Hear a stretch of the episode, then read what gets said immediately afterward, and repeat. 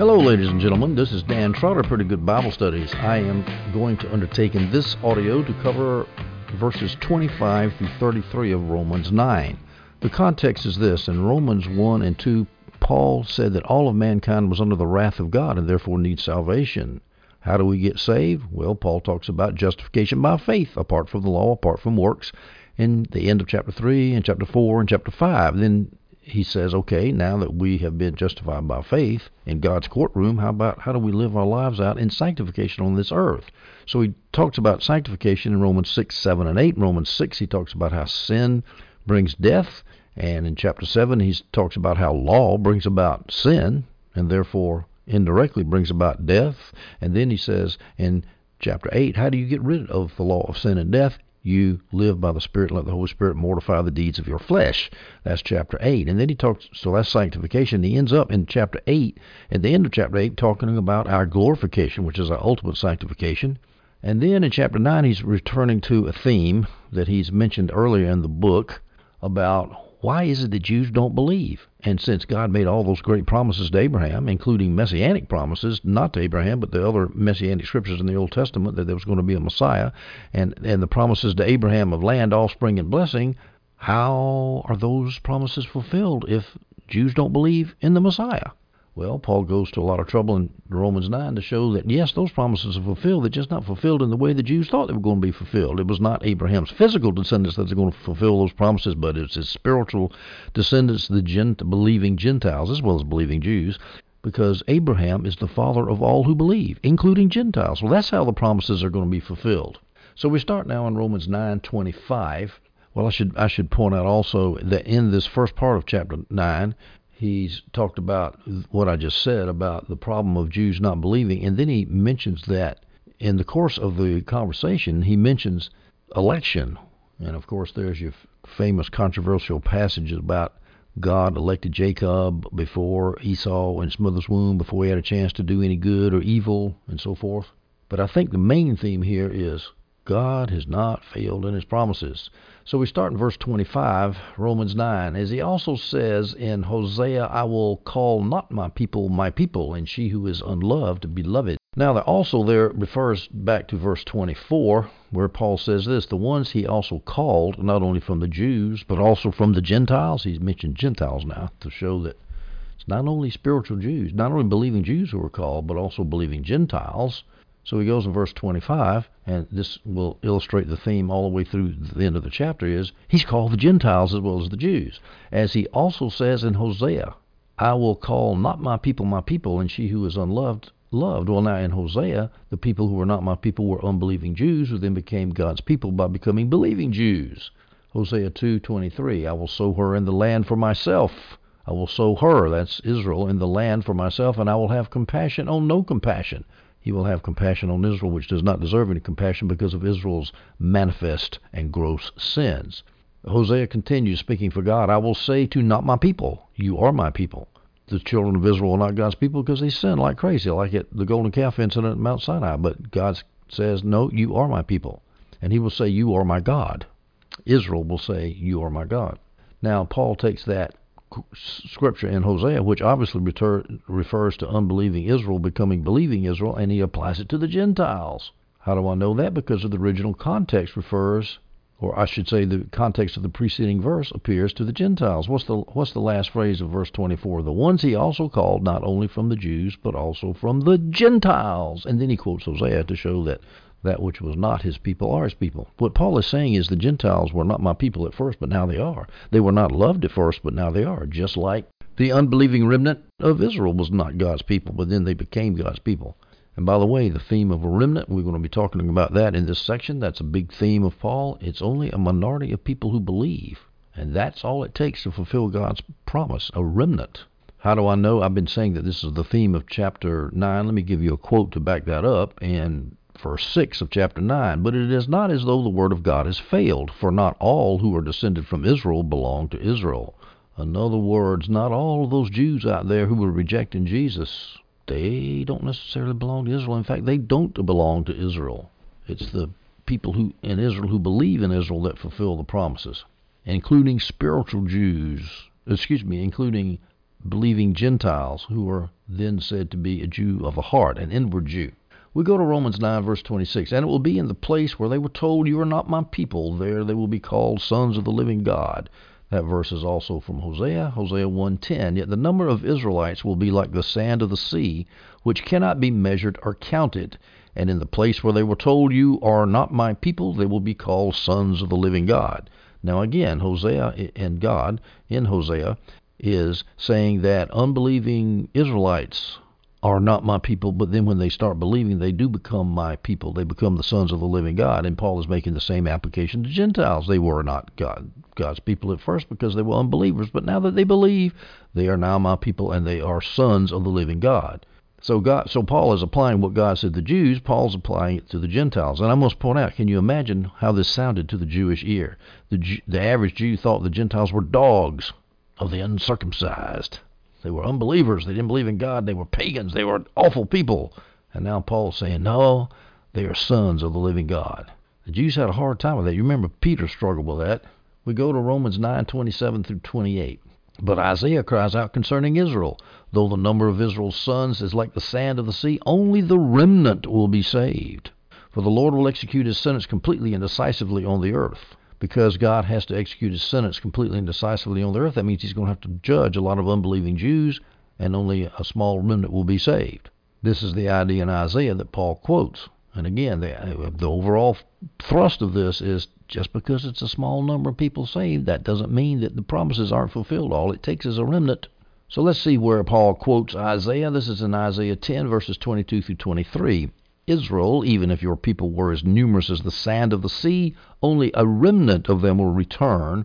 Now notice Isaiah doesn't say a remnant will be saved. He says a remnant will return because in the original context here, Isaiah is predicting the return from Babylon, the Jews in captivity.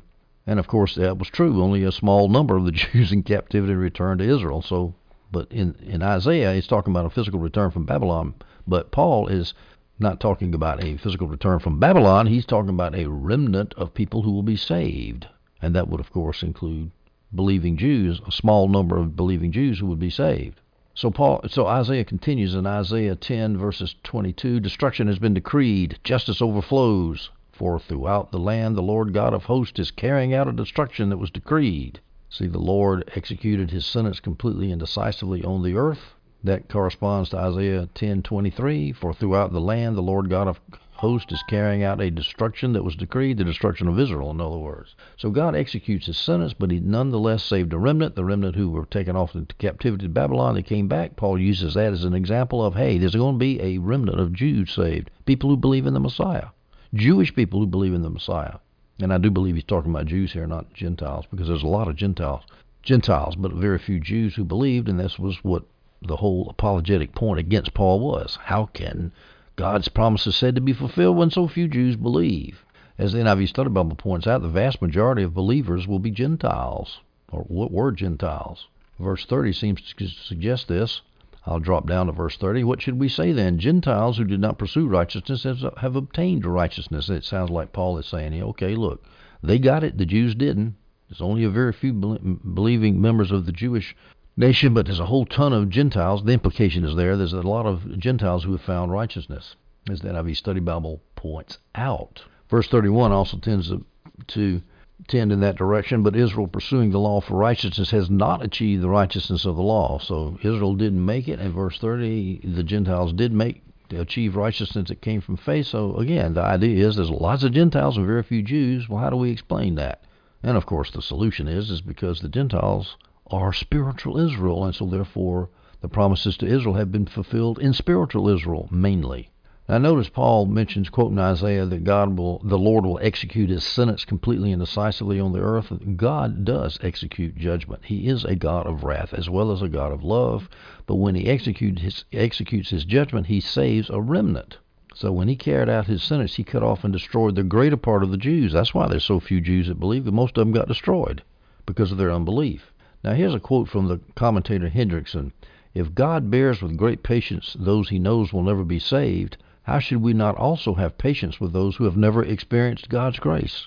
And that's a good application point there. The majority of people don't know God's grace. We might ought to be patient with them. It's sad what they do. And this is real hard because, like, for example, in America, when you see people openly flaunting God and trashing Christians and taking God's name in vain and hating him and so forth, it's real hard to have any sympathy with these people. But we have to remember, these people are headed straight to hell. They're headed to an eternity without the presence of God, because that's what they want. They don't like God, and they won't get him in this life, and they won't have him in the next life either, because that's what they want. We need to be patient with them, even as we oppose their nonsense. Romans 9:29, and just as Isaiah predicted, if the Lord of hosts had not left us offspring, we would have become like Sodom, and we would have been made like Gomorrah. Paul is quoting Isaiah 1:9 here. If the Lord of hosts had not left us a few survivors, we would be like Sodom. We would resemble Gomorrah. Of course, Sodom and Gomorrah were utterly destroyed. They're gone now. There's nothing there but a bunch of sand and tar, I guess. I actually looked at the Wikipedia to see the pictures of the area down there, and they do have some ruins, archaeological ruins down there, surprisingly, but it doesn't look like much. But Isaiah is saying there's always a remnant. There's a few survivors. And Paul is saying, quoting Isaiah, to say, hey, there were a few survivors back then who survived the judgment that God put on Israel at the time of the Babylonian captivity, and there's a few survivors today in my time, because even though most of the Jews opposed me, there's still a few that believe. Not to mention all the Gentiles that are coming in, too. The Lord of hosts, of course, that means the Lord of angels. Host means angels. We now go to Romans 9:30. What should we say then? Gentiles who did not pursue righteousness have obtained righteousness, namely the righteousness that comes from faith. So Paul is anticipating an objection here. Why are God's chosen people so few and the Gentiles so many? Well, here's the answer. Because they pursued righteousness apart from the law. They used faith instead of the law, like you Jews, unbelieving Jews, are doing. Now, when people complain to Paul that God's chosen people are so few and why are the Gentiles so many, there's two ways he could answer that. John Gill says he could say this: God is sovereign, and who are you, O man, to complain that he chooses to choose Gentiles instead of Jews? And that's a good answer. The NIV Study Bible has another answer. Well, don't complain. The Gentiles exercised faith, and the Jews didn't. So there's your answer. The Gentiles believed and had faith, the Jews did not, so the Jews have nobody to blame but themselves. So don't complain that there's so few Jews that believe. It's not God's fault. His promises did not fail. We go to verse 31. But Israel, pursuing the law for righteousness, has not achieved the righteousness of the law. And of course, trying to keep the law to get righteousness has a backwards effect. The more you try to keep the law, the more you achieve sin in your life, and the more you achieve flesh in your life, and judgment in your life, and condemnation in your life, and failure in your life. Romans 6:14, for sin will not rule over you, because you are not under law but under grace. Another way of saying that is sin will rule over you because you are under law but not under grace. You want to have sin rule over you? Get under the law and try to keep it. Romans 7:11, he says the same thing. For sin, seizing an opportunity through the commandment, through the law, deceived me, and through it killed me. You want the law to stir up sin? I could quote you that verse too about how the law stimulates sin. I'm not going to, but the idea is that law produces sin, produces death. It does not produce righteousness. Only faith does that. Righteousness apart from the law. And the Gentiles did this. Nobody can keep the law. Nobody can get righteous by keeping the law. Didn't James say that? James 2:10. He should know. He was a Jewish guy. James 2:10, for whoever keeps the entire law yet fails in one point is guilty of breaking it all. So that means if you're not perfect, you're going to suffer the condemnation of the law. You will not see righteousness, and you will not see God. Romans 9:32. Why is that? Why is what? That's from verse 31. Israel has not achieved the righteousness of the law. Why is that? Verse 22. Because they did not pursue it by faith, but as it were, by works. They stumbled over the stumbling stone.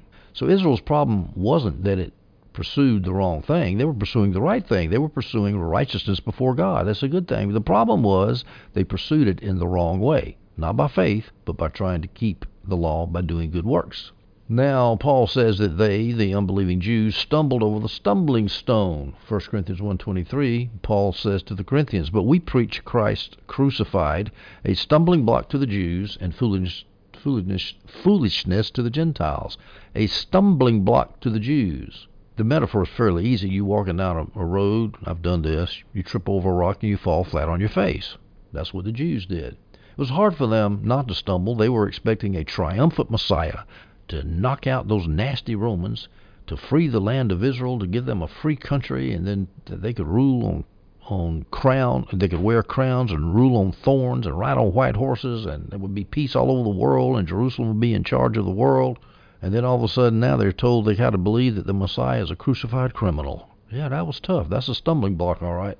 We go to verse 33 of Romans 9 and we'll finish up. As it is written, look, I am putting a stone in Zion to stumble over and a rock to trip over. Yet the one who believes on him will not be put to shame. So Paul is quoting Isaiah. He's talking to Jews now, so he's quoting the Old Testament to impress them. Even the Old Testament prophets said there was going to be a stumbling block in Zion, and his name was Jesus Christ, is what Paul's getting at. I'm putting a stone in Zion. It's a stumbling block, a stumbling stone. In Zion, of course, Zion is the hill in Jerusalem, and it's used as synecdoche, as a part for the whole metaphor to stand for Jerusalem. So Paul is saying, quoting Isaiah, look, I am putting a stone in Jerusalem. That was Jesus. Now, Paul is combining two passages from Isaiah in verse 33, so let's read those. Isaiah 8:14, that's the Messiah, will be a sanctuary, but for the two houses of Israel he will be a stone to stumble over and a rock to trip over, and a trap and a snare to the inhabitants of Jerusalem. There's a messianic scripture for you right there. Jesus is the sanctuary to all who believe in him. He is a protection, a place of protection, a sanctuary. But for the two houses of Israel, that's Israel, northern Israel and southern Israel, Judah, they're going to stumble over Jesus. And in fact, by opposing Jesus, the Jews got their kingdom destroyed in AD 70. That's how they stumbled. They stumbled and were put to shame. But those who believe on him will not be put to shame, because Christians believe in Jesus and he is their sanctuary. Just like in AD 70, when all the Jewish kingdom got wiped out, all the Christian Jews in Jerusalem got saved as they escaped to Pella. They were not put to shame. Jesus was their sanctuary. All right, so Paul quoted Isaiah 8:14, and then also he quotes Isaiah 28:16. Therefore the Lord God said, look, I have laid a stone in Zion, a tested stone, a precious cornerstone, a sure foundation. The one who believes will be unshakable. Now, of course, this stone in Zion, this is the new Zion, the new Jerusalem, the church. Jesus is the cornerstone of it, and which means the house can't stand without the cornerstone. I think the word is ambiguous. I know in the Greek it's ambiguous. It's either cornerstone or headstone, but the point is it's a stone. If you pull it out of the building falls down. So it's precious. It's valuable. It's been tested. Jesus was tested. He went through trials of suffering and fire. Jesus is a sure foundation. The one who believes will be unshakable. If you believe in Jesus, you ain't going down. I'm telling you, there's enough in this world to scare the pants off anybody that's living on this planet.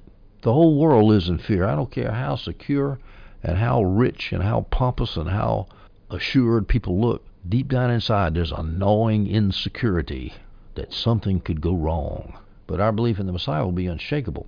Now, this idea of a precious tested cornerstone in Zion is used quite often in the Scripture as a proof that Jesus was the Messiah. For example, Peter in 1 Peter 2:4, coming to him a living stone rejected by men, but chosen and valuable to God. Rejected by the Jews, but chosen and valuable to God. And he's a living stone because Jesus was a living Messiah. So the metaphor sort of mixed a little bit. The stone means he is strong and sturdy, and he upholds his kingdom, his building, if you will, the building, the church of God. And he's living because he's not dead, he's alive. 1 Peter 2, 6-8, for it is contained in Scripture, look, I lay a stone in Zion. Again, Peter's quoting the same passage in Isaiah 8 and Isaiah 28. Look, I lay a stone in Zion, a chosen and honored cornerstone, and the one who believes in him will never be put to shame. So honor will come to you who believe, but for the unbelieving, the stone that the builders rejected, that would be the Jews, the builders are the Jews. The stone that was rejected is Jesus. The stone that the builders rejected, this one has become the cornerstone, and a stone to stumble over and a rock to trip over. And that's what the Jews did. They stumbled big time over Jesus.